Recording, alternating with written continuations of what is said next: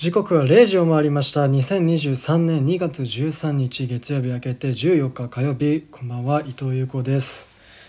バレンタインですね。うんまあ僕はむさくらしい男2人旅途中なんですけども、えー先週は第39回放送ということで、えーヨーロッパの一発目の放送になってるかと思います。はい。多分ね今この後30分ぐらいでそれが放送されるかな、うん、今2月6日月曜日のヨーロッパ時間の14時で収録してるんでちょっともうすぐあと30分ぐらいで多分日本では最初の9回が放送されると思うんですけどチェコのね、えっと、ホテルのお部屋からお送りした回ででまあたまに現地録音も入ってるんでなかなか雰囲気は感じられる放送なんじゃないかと思いますがいかがでしたでしょうか、えー今夜もヨーロッパ2発目そして第40回放送でございます、えーどうか楽しい放送になるように僕もこれから頑張っていくのでよろしくお願いします。有効伊藤プレゼンツ Voyage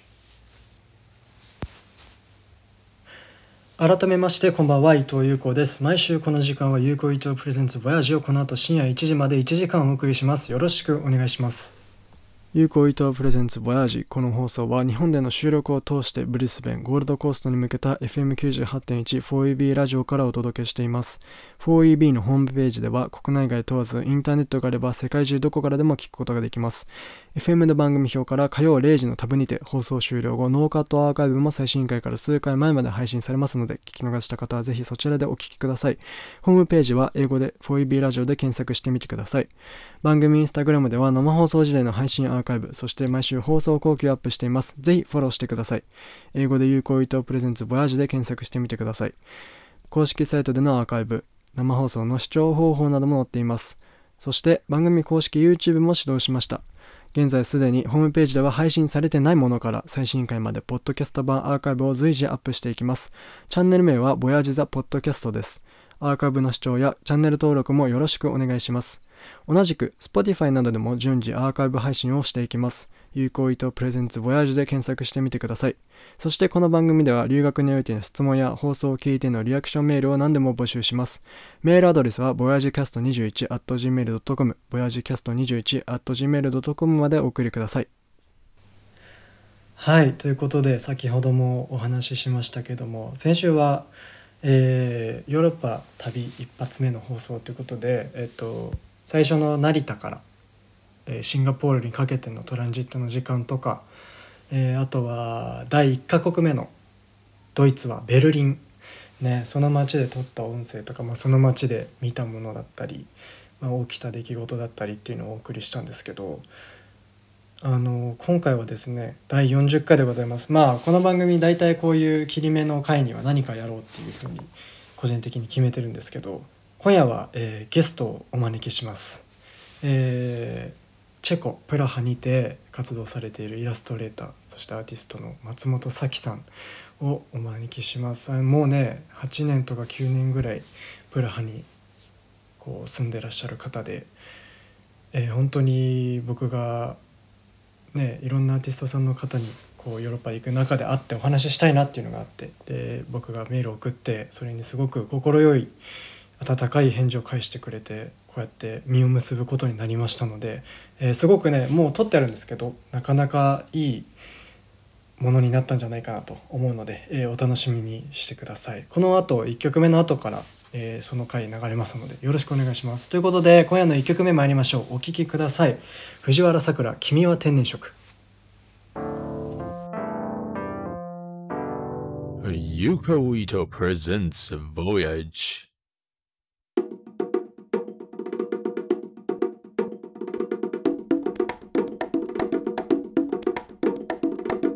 Yuko Ito presents Voyage.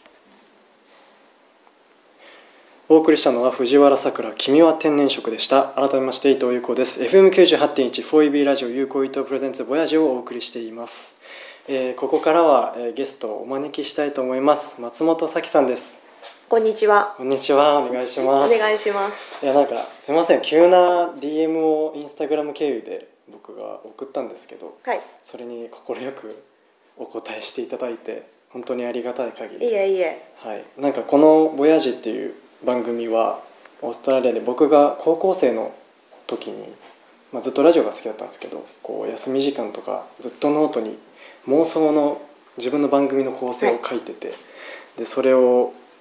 放送局にボランティアするようになってから企画書を通してはい。実現した番組なんですけどその名前がまあ「ボヤージ」って言って、まあ、航海とかはい。旅とかって意味なんですけどようやくなんかその番組らしい行動を最近し始めて、はい。こう今ヨーロッパ飛んだりとかしてる中で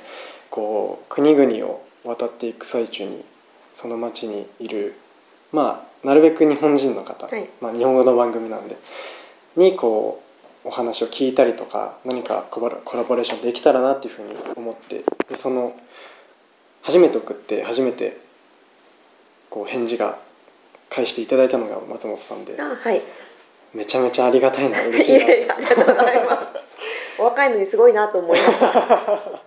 ありがとうございます。なんかこうそれまで本当にこう知ってながら松本さんのことは僕は存じ上げなかったんですけどですよね。はい。こうインスタグラムで松本さんの作品とかウェブサイト見てはい。なんか本当に多分言われ疲れてると思うんですけど本当に一個一個素晴らしくてありがとうございます。可愛くて綺麗な素敵なものばっかりで。ありがとうございます。でこうリサーチしていく中でこう自分が知識がないんであれなんですけどちょっとブレになっちゃったら申し訳ないんですけど、はい。あのもし自分を形容するとしたらクリエイターになるんですか？それともイラストレーターとか他になんか自分を表現するものって言ったら何になります？一応あの肩書きはイラストレーターでやっているんですけれども、どっちかというとビジュアルアーティストにもうちょっと寄せていきたいなっていうところがあってそれは、えっと一昨年ぐらいから、い。あの現代美術のギャラリーさんとやり取りをするようになってはい。でもう少し現代美術の方もあの取り扱っていったりとか自分の作品も作っていったりとかあとクライアントワークでも、あの企画の段階からできれば発言できるようになりたいなっていうのもあり、もうちょっとイラストレーターという絵作りだけの枠からもう少し超えたところに行きたいなっていうところはあります。えー。じゃあもっとこうなんていうんですか拡張してそうですね。こう自分でも先導してやっていくみたいなこそうでとですか？すね。はい。へえ面白そう。だなんかこうリサーチしていく中でリソグラフとか、はい。シルクスクリーンっていうはい。手法についての単語がよく見られたんですけど、はい。それって一体どんな手法なんですか？簡単にこう説明するとしたら、はい。えっとリソグラフは、えっと、理想科学さんっていう日本のあの会社さんあの印刷会社が、うん。えっと結構前何十年前か分かんないんですけど、はい。ずっとむ昔に、はい。あの発売した本来スーパーマーケットとか小学校で使う用の,、あの簡易簡易式で、まあ、安くたくさん刷れるっていう、うんうん。あの印刷方法だったんですけども、それがあの数年前からヨーロッパのアーティストが使うようになってでヨーロッパですごい人気になったんです。で今逆輸入みたいな形で日本のアーティストが使い始めてで理想科学さん自体がそういう理想アートっていうあのジャンルを作って、うんうんうん。であのコンテンツをウェブ上でも作ったりとかしています、うんうんうんえそれってどうやって向こうの人に漏れたんですか？理想の。理想さんがおそらくウェブとかで発見したのか、または海外のアーティストがこういう印刷機があるっていうのが口コミで広がってで私のチェコの大学も持ってるんですけども、はいはいイギリスの方でも大学が持ったりとかしてるぐらいアーティストの間で人気になってうん、うんうんでおそらく作品がいろんなところに広まるようになっへてー。知られていったんだと思面いま白いですすね。なんか僕個人的に音楽が好きなんですけどこうビニールレコードというか、はい。とかをこう漁っていく中で自分がオーストラリアとか住んでてもそうなんですけど日本の80年代のやつとかが結構高値であーこっちそうですよね。でレア物としてされてたりとかなんか意外とそういう感じでこうなんていうんですか世界に日本のなんか実は日本ではあんまり注目されてないけど、うん。昔の技術とかなんかこう輝いてるものが漏れていくんだなと思うと面白いですね。特にリソグラフは結構発色がすごいあの蛍光色が出たりとか、うんうんあとずれた感じとかレトロな質感とかがやっぱりすごいちょっとあの hipster みたいうんなヒップな人にちょっと受けてるんだと思うんで。だからどっちかっていうとあの本当のアーティストっていうかうん。本当にのなんだろうエッチングやったりとかうん。ペインティングやったりとかはい。そういう人が本気で取り込むっていうよりもなんかジン作ってるとか、うんうん。なんかちょっとカジュアルに物作ってるとか、うんうんグラフィックアーティストとかそういう人が使ってるケースが多い気がします、へえんかそう海外でシティ・ポップがパンって流行ってでその流れで多分今ちょうど日本でもあの例えば大竹栄一とかいいよねみたいになってきてるから、はい。なんかその流れって面白いですよね。そうですね。結局外を見てからあ自分たちの良さ気づくんだみたいな、あの韓国のナイト店舗さんとかもそうですよね。ね。うん。確かに、うんたくさんやられてますもんね今、うん、でえっと絵本も出版されてるはい。ということでその絵本は旧約聖書そうですね。とかはい。を子供向けに若干こうなんていうんですかトレースしてそうですね出されてるっていうんですけどどうしてそれをやることになったんですか？えっと、その出版社が結構私の大学出身の卒業生に依頼するケースが多いっていうのがあって結構やっぱアーティストシーンがすごい狭くてチェコは。じゃあ結構みんなお互い知ってたりとかつながってるっていう？知り合いが多いですどう考えてへもー。でその旧約聖書のやつはい7冊1セットで、うんうん。でもう45シリーズぐらい出てるんですけども、うん。そのシリーズごとに7人誰かあのアサインしてっていう感じでやってるのででその時のうちの1人っていうだけだったのでうんうん旧約聖書だからぜひ私にっていうわけではただのタイミングあそうですね。じゃあ別にその例えばじゃあ旧約聖書とかそういう歴史にもともと知ってたり興味があってってわけじゃなあくて？全然ないです。逆にあの旧約聖書のチェコ語バージョンのテキストだけは送られてきたので、うん。一生懸命日本語のサイトを探してあ書きました。ーえじゃあそこから一から調べ直して調べ直しました。理解してはい。超時間かかりません。面倒くさかったです。めんどくさかった。へえそっか。で僕は多分今ちょっとこれ撮る前にちょっとお話しさせていただいたんですけど、はい。僕は中3で15でオーストラリア渡ってはい。そこから高校卒業してとかいろいろあったんですけど僕の場合は英語を学びたいっていうはい。語学留学だったんですけど、松本さんはどういったこうモチベーションでチェコに渡ることになったんですか？えっと私は日本でグラフィックデザイナーを会会社員としてやってたんですけども、はやっぱりなんとなくなんだろう月刊誌扱ってたのもあると思うんですけど、うんマンネリしてきたのもあり、うんうんうん。で外国人と出会う機会が NPO のボランティアを通して増えあのだんだん機会が増えていったのもあって、はい。だんだん海外に興味を持ってえー。で最初はロンドンに行ったんです。あのグラフィックデザインをちょっと学び直したいって思って、でグラフィックデザインを学び直したりとかいろいろ自分でもの作るにあたって、なんかもうちょっとやっぱ絵作りとかイラストレーションやりたいって思って、でイギリスがイラストレーション科っていうのがあんまりなくてはい。それはイギリスらしいといえばらしいんですけどもイラストレーションってコミュニケーションデザインのうちの一つの手段でしかないのではい。なのでイラストレーションだけを学ぶっていうよりもそのコミュニケーションをデザインする中でうん。イラストをどう使うかっていう研究内容だったらできるって言われたんです。枠全体では捉えられてるそうなんですよね。だからどっちかっていうと技法とかイラスト描くっていうよりも、うん。まあなんかそのうちの手段の一つだったので、なんかせっかくだったらやっぱイラストレーションやりたいなって思ったので、はでいろいろ探してた中で私があの渋谷のユーロスペースでチェコアニメーションフェスティバルっていうのをずっと毎年見に行ってたのもあって、うんチェコアニメーションとかチェコの絵本すごい好きだったんです。あじゃあもともと好きだもったんですともと好きだはいったのもあって、じゃあちょっとチェコ受けてみようってなって、うんうんうん。でちょうど外国人留学生枠があって、であの英語で試験大丈夫っていうのがあったので,、受けれてへー。でそれでたまたま入れたって感じなかなかに持ってますよね。確かに。えでもそのイギリス行くタイミングって英語って喋れたんですか？その時。その時は仕事会社行きながらうん。英語の塾行って、えー。まあ、結構ギリギリの IELTS5.5 みたいな感じで行ってはいでまた帰ってきて勉強し直して、うんうんうん。もうちょっと IELTS 上げてうんで大学院レベルまでちょっと上げてっていう感じですね。英語は苦労しました。私は全然英語できなかったので、うんうんうん。だってね一から始めて。そうですね。まず相手の5.5も結構高いですもんね。本当ですか？最初だって高校留学とかでも5とかねですよね。で高い方でしたもんね。だからなかなかそこから英語をねと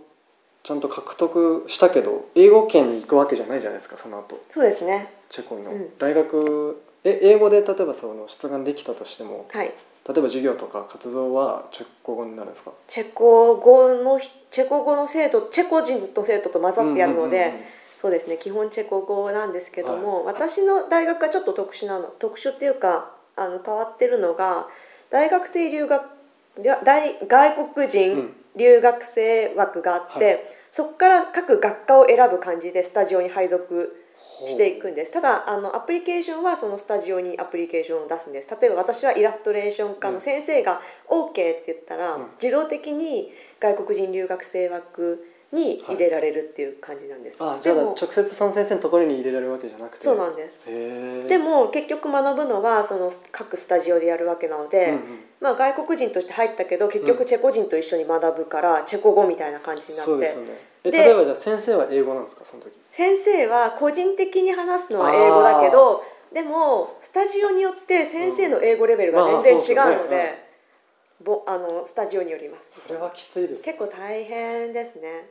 だって例えばクラスメート同士が自分以外のクラスメートが話してることって最初わけわかんなくないですか？全然わかんないです。ね。だからあの一人ずつこうやって英語で話していってっていう感じ。若い人はみんな結構英語喋れるので、うんうんうんうん。っていう感じになりますね。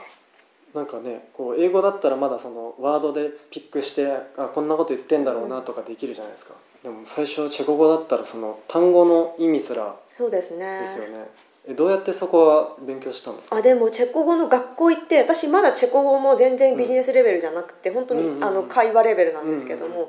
一応学校行ったりもしたんですけども、やっぱりなんか続かなくて なんか逆に英語で通じちゃうのもあるので1対1だと、あまあなんかどうしても英語にスイッチしちゃうんですね途中で。それがいけないのかもしれないです。まあ、逆に英語通じちゃうからそうですね。そこまでこう極めに極めなくても、まあ、生活はできるでしきちゃうし さらに今若い人がどんどん英語喋れるようになって、どんどん外国人が入ってきてるのもあって、うんうんうん。さらに英語でなんとかなってきてるけ状態になってるのもありただ本当にチェコと仕事したいとか出版社でとやり取りしたいってなったらやっぱチェコがどうしても必要になったりするので、うんうんまあ本当はねもっとすごいできたらいいなっていうのは思います。う んなるほど。えでも実際そのじゃあ生活を営み始めて、はいこう自分が不自由ないな、まあ、言語に関してですけどっていうのって半年ぐらいですか？英語に関して言えば、イギリス以上にチェコ人はシンプルな英語を喋るので、あまあそうですよね。彼らもネイティブじゃないそうなんですよ、だから英語を喋るにあたってはチェコの方が全然楽でうんうんうんあって、でチェコ語に関してはいまだにもう不自由がまだあります私は。あそうなんですね。こうなんか僕はまだ英語しか第二言語持ってないですけど、最初行ってもう1週間1ヶ月とか本当に何も分かんないしそうですよね。自分のこうなんていうんですか用意してきたテンプレを放つはい。くらいしかできなかったんですけどこう6ヶ月ぐらい経ってからうん。急に耳が慣れたりとか、うんそのなんていうんですかねそのプラトーのこうい一段階上がる感じが自分で感じたんですけど、チェコ語でもありましたか？そういうタイミングというかこう一回でドンって変わったなみたいな。ないですね。英語でもなかったんですよ、えー なので英語私イギリス行った時は、はあのさきちゃん英語全然喋れないあで分かんないのによく喋るねって言われてる ぐらいの英語できないまんまどうなんとなくいるみたいな感い、じ、まあなあなあにしとけば一応ね会話は続きますもんね。ないですね。だから私その辺が多分言語習得能力はあんまり高くないあたりだと思いうます、ーん、まあ、でもそれでもね8年9年。そうですね入れちゃうんだからみんな来ればいいのにって思いますよ。ね。そうですね。こうチェコに住み始めてまあイギリスから移ってからもそうですけど、こう最初からイラストレーターとか今のそのアーティスト活動でなんていうんですか生活って安定してたんですか？いやそんなことはないとないですね、結構あのやっぱその独立する人って、うん。ある程度あの収入の目処が立って独立する人が多い中で、私はちょっと海外行きたいから自動的に独立するような形になっちゃったので でもなんかその一応い私チェコは国費留学だったのでお金の心配は一応しなくてよくって、でイギリス留学する予定で貯めてたので、うんうん。一応まあなんかあんまり生活すっごい稼がなくても生きてはいけたのがあったので。ね。そうですね。でチェコをのあ卒業してからがちょこちょこ仕事あの安定するようになって。うんうんうん。うんでまあなんとかっていうなるほど。感じですじゃあこうなんかこう切り詰めてなんか他の仕事しながら自分の活動してとか、うんうん。そういうなんて言うんでしょう。こう超下積みみたいなはいはいはい。時期があったわけではなく。ではないですね。やっぱりなんか留学する時ってはい。私のあの学生時代の先生も言ってたんですけどやっぱりお金と言語ともう一個なんか忘れちゃったんですけど、うん。そそれが揃ってないとやっぱなんか苦しいって言われてやっていけない。でも確かにいるだけでストレス感じたりもするので、うん。なんかビザがどうとだとか、まあ。そういうのがあったりするのでやっぱりそれでお金がひもじい思いみたいになるとやっぱそれはちょっと耐えらんないかもしれないなっていうのは 確かにやってらんなくなるかもしれないあとチェコ時給がすっごい低いのでオーストラリアの多分4分の1ぐらいになっちゃうと思うんでおそらく。じゃあ日本より低いですか？日本より全然まだ低い時給が多分900円最近900円いったかな？前500円みたいな感じだったのでへそれだったら制作した方がいいじゃないですえか、まあそうね。っていう感じになって絶対そうですね。うん。確かに。えでなんかこう作品をちょっとこう調べて見させてもらった中の一部には、はい。その、まあ、インタビューとかでもちょっと読ませてもらったんですけどこう自然的な存在とか、はい。こういわゆるこう土地に伝わる怪異とかがテーマになってるものもあったりとかしたんですけど、でご自身もそういったものに興味があるっていうふうに言ってたんですけど、こうそれをそれらをこうイラストに視覚化するじゃないですか、はい。でそういう時ってどうやってインスピレーションを受けてこう自分でイメージ化していくんですか？えー、とチェコに関しては結構祭りとかに参加したりとかあして、でその人が作る仮面とかそういうモチーフそのままをその丸ごとそのインスピレーションというかその引き出しに入れてる感じで、それをそのイメージとか記憶をコラージュして作ってる感じですね感じとしては。でちゃんと自分で見て。そうですね、うんうんうん。なんかパッションで描いてるとかそういうわけじゃないです全然。なるほどへえ面白いですね。結構なんかイメージのコラージュみたいな感じがすごい多いです。だからいろいろ見て覚えたりとか写真撮ったりとかして、うん。そういう引き出しを持っておいて、うんうんうんでこれとこれを組み合わせてみようとかそういう感じでちょっと現実だけど現実じゃないっぽい色を作ったりとかうん、自分で見てインプットしたものをまた混ぜこぜにしてアウトプットしてっていう。めちゃめちゃオリジナルですねそれは。あ本当ですか。はいえー、じゃあこれからもあれですか？活動はチェコでやっていこうっていう。今のところはそうですね。ちょっとうん他のヨーロッパの国に住みたいなっていうのもあり、うんうんあと日本にもあの期間限定でちょっと住みたいなっていうのもあったりするのでちょっとまだ未定ではあるんですけども、うんうんうん。ちょっと移動するかも移しれない。動するかもしれない。それはすごく楽しみにしております。じゃあちょっと最後になるんですけど、はい。ちょっとこの番組はちゃんと音楽をフル尺でかけるっていうのをはい。肝にしているのででゲストに来ていただいたら好きな音楽をちょっと聴いたりとかかけてみたい音楽を聴いてそれをかけてお別れするという、はい。スタイルなので、はい。えー、と先ほど選んでいただきました、フロー X はい。の、えーサモロスト3」のメインテーマはい。を聞いていただきたいと思います。ということで、えー、と今回ゲストに来ていただいたのは松本咲さんでした。ありがとうござあいました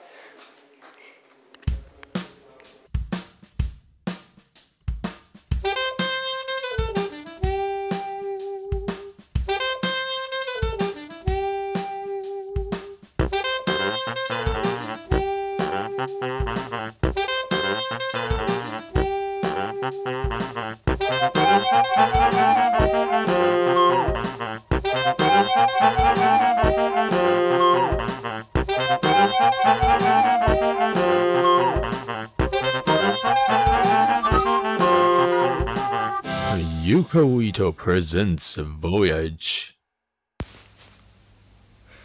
お送りしたのはフロー X サモロスト3メインテーマでした。改めまして伊藤優子です。お聞きの放送は 4EB ラジオ 98.1FM 優子伊藤 presents Voyage この番組では海外生活についての質問やリアクションメールを募集します。メールアドレスはボヤジキャスト 21.gmail.com ボヤジキャスト 21.gmail.com までお送りください。はいえっ、とお送りしましたこの曲は、えっと松本さんおすすめの、えチェコのアーティストさんによる「サモロスト」っていうゲームのメインテーマのゲーム音楽っていうことでこのゲーム僕はまあ知らなかったんですけど結構 SF のアドベンチャーとかなんか謎解きとかそういうゲームみたいででアプリとか携帯でプレイできるのかな？他の機種でできるかはちょっとわからないんだけど多分アプリとかでプレイできてでこの音楽も多分そこで聴けると思うのでもし気になった方はプレイもしてみてはいかがでしょうか。ねあの本当に松本さん素敵なお方でこう18分まあ20分ぐらいですね一緒にお話しさせていただくことができて。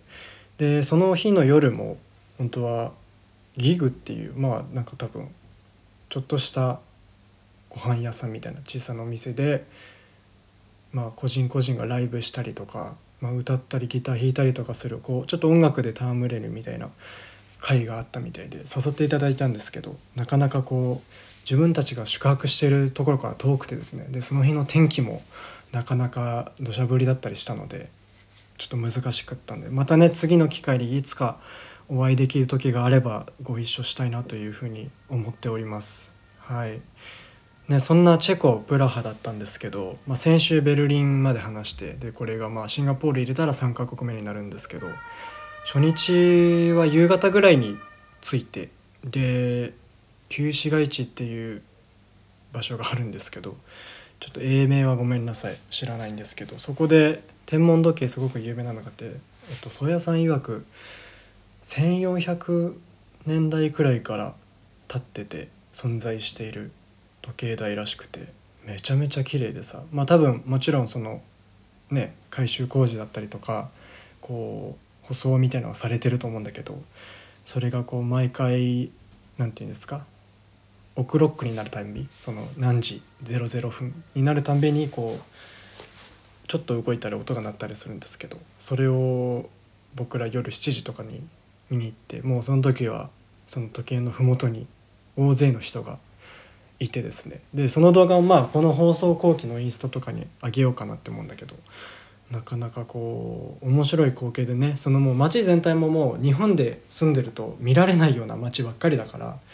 全部地面は石畳だし、ね、車もすごいジャンプしてんじゃねえかってぐらい跳ねてるからスピード上げると。でねなんかこうおとぎ話のさ街みたいな全部レンガ造りだったりこう街の建物も統一されてるしすごく綺麗で。でチェコの料理のなんて言ったかなスコバスコバ茶みたいな なんか牛のお肉とクリームがかかってる伝統料理みたいなのがあるんだけどそれを食べに行ったりとか。でまあ僕らが泊まってたねホテルホテルっていうのかね宿がねこう川の麓に泊まってる、まあ、元豪華客船みたいな。船がもう鳩場に泊まれられて多分まあ怒りとかももう下ろしてあると思うんだけどその客室を全部こう、まあ、階層まで行かないけど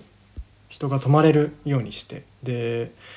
まあ、宴会場みたいなところを、まあ、朝のバイキングエリアにしてたりとか、まあ、夜のディナーエリアにしてたりとかするんだけどそういう船の中で泊まってねでもうベッドが意味わかんないぐらいきしむのね。だから夜中寝返り打ったら隣のさやさん起こすんじゃないかっていうぐらいうるさくてさ。でその音声もまあ撮ったからどっかであげれたらまあいいんだけどそんなホテルでねいい感じにもなりながら最終日の朝は、まあ、ちょっと行けてないとこがあるねっていうのを2人で話してさすがにプラハ城は見に行こうかと、まあ、プラハ城っていうお城があるんだけどでそこまで行ってただもう結構遠いのねその麓まで着いても、まあ、城下町みたいなところに着いても城が結構まだ1時間ぐらい歩かないと着かないかなみたいな山の頂上にあるからちょっと断念して ここでまあ意志の弱さが垣間見えるんだけど断念してからまあ1時間ぐらいまた街をほっつき歩いてもう時間になったんでね次の目的地ウィーンに行くことになるんですけどもまたその話はこの後していきたいと思います。えー、3曲目ですかねお聴きください金子綾の祝日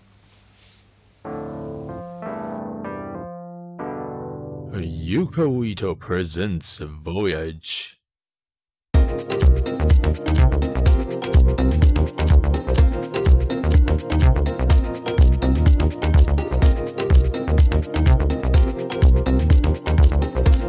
Yuko Ito presents Voyage.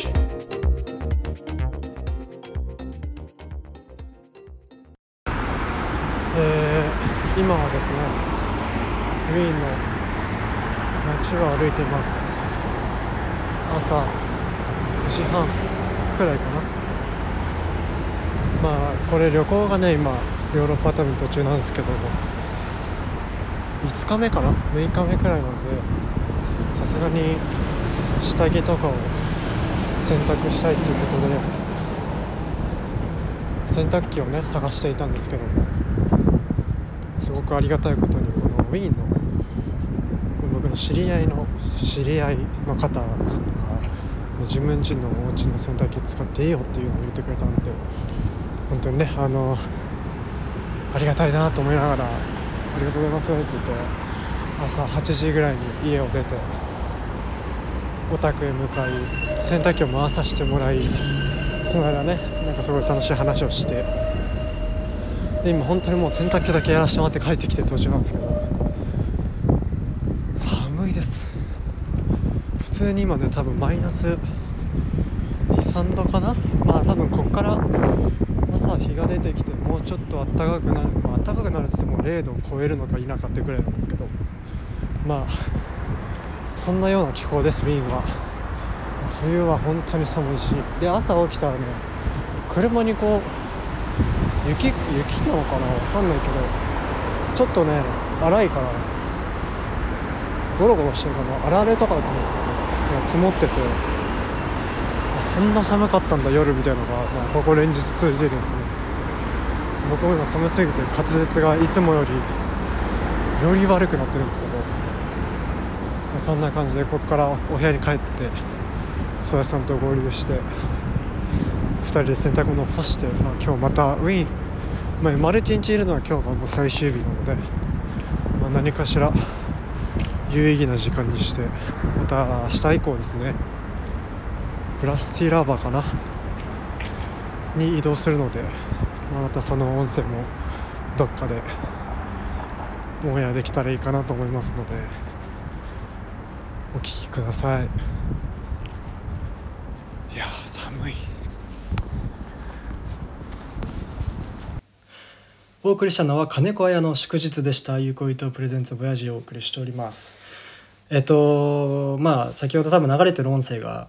今朝ウィーンの朝ね洗濯帰りでその9時半とかだったんだけどもマイナス、ね、2度とか3度とかでめちゃめちゃ寒かった。うんあのウィーンの話はねまた来週とかもたくさんしたいんだけど3泊くらいしてるんで、まあ、かといって何か起きたかというと別に特に何も起きてないんだけどその僕はあれなんだよ。はとこが、まあ、ウィーンに住んでて。ではとこっつっても多分本当ははとこじゃないんだけどなんか遠い親戚とも関係性が近いからもうなんか適当な関係で呼び合ってるんだけどその人が、まあ、今回はこのウィーンにいないどっか行っててねいないんだけどおすすめしてくれたケバブ屋さんがあってさ。でそれがまあウィーンで一番うまいんだっていうのを言ってたんだけどじゃあそやさんと行こうかって言って。でケバブ大きいので5.5ユーロとかなの。でこれ結構その今回ヨーロッパ旅してる中ではこの大きさでその値段っていうぐらい安くて。で俺初めてその時ケケバブ食べたの。食べたことなかったんだけどめちゃめちゃ美味しくてさなんかそのチキンがバナナチップぐらいちっちゃく切られててそれがバーって。ナンの中にあってで野菜があってラップされてるんだけどそれをさ食べたらもううまってなってスパイシーだしなんかケバブ好きになりましたね。で今もう明日最終日なんだけどもうすでにそのケバブ屋さん2人で3回行ってます。ということで、えーもうね今日ちょっと早めに行かなきゃいけないんですけど最後は先週もかけました。木下美里さんの楽曲になります。お聴きください。木下美里彼方からの手紙。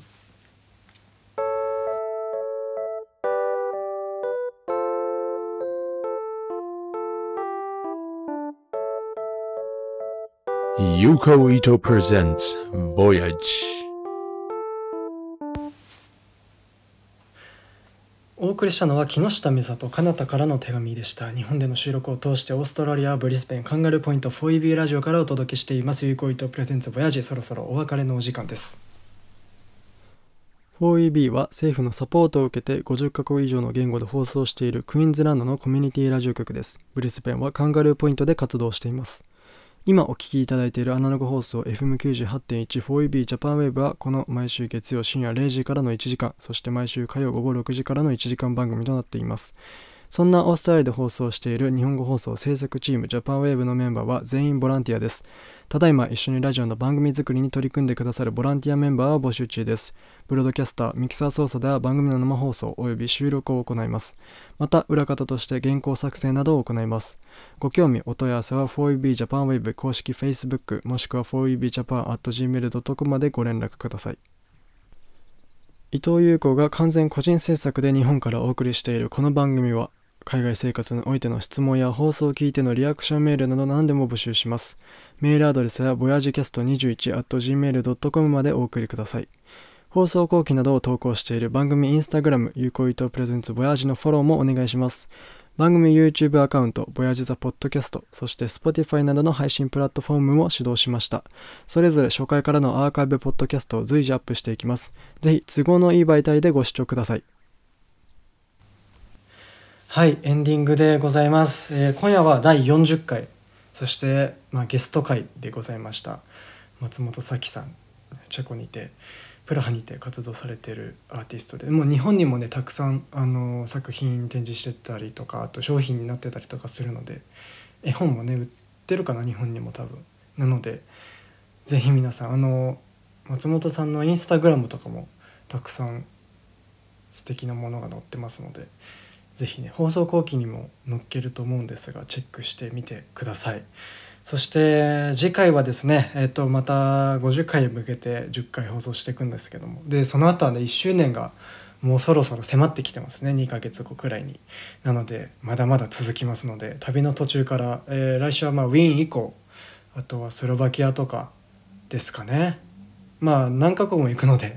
この1ヶ月だけで収まるかはわからないんですけども。また皆さんお楽しみにしてください。ということで、えー今夜もお聴きいただきありがとうございました。ここまでのお相手は伊藤優子でした。おやすみなさい。また来週。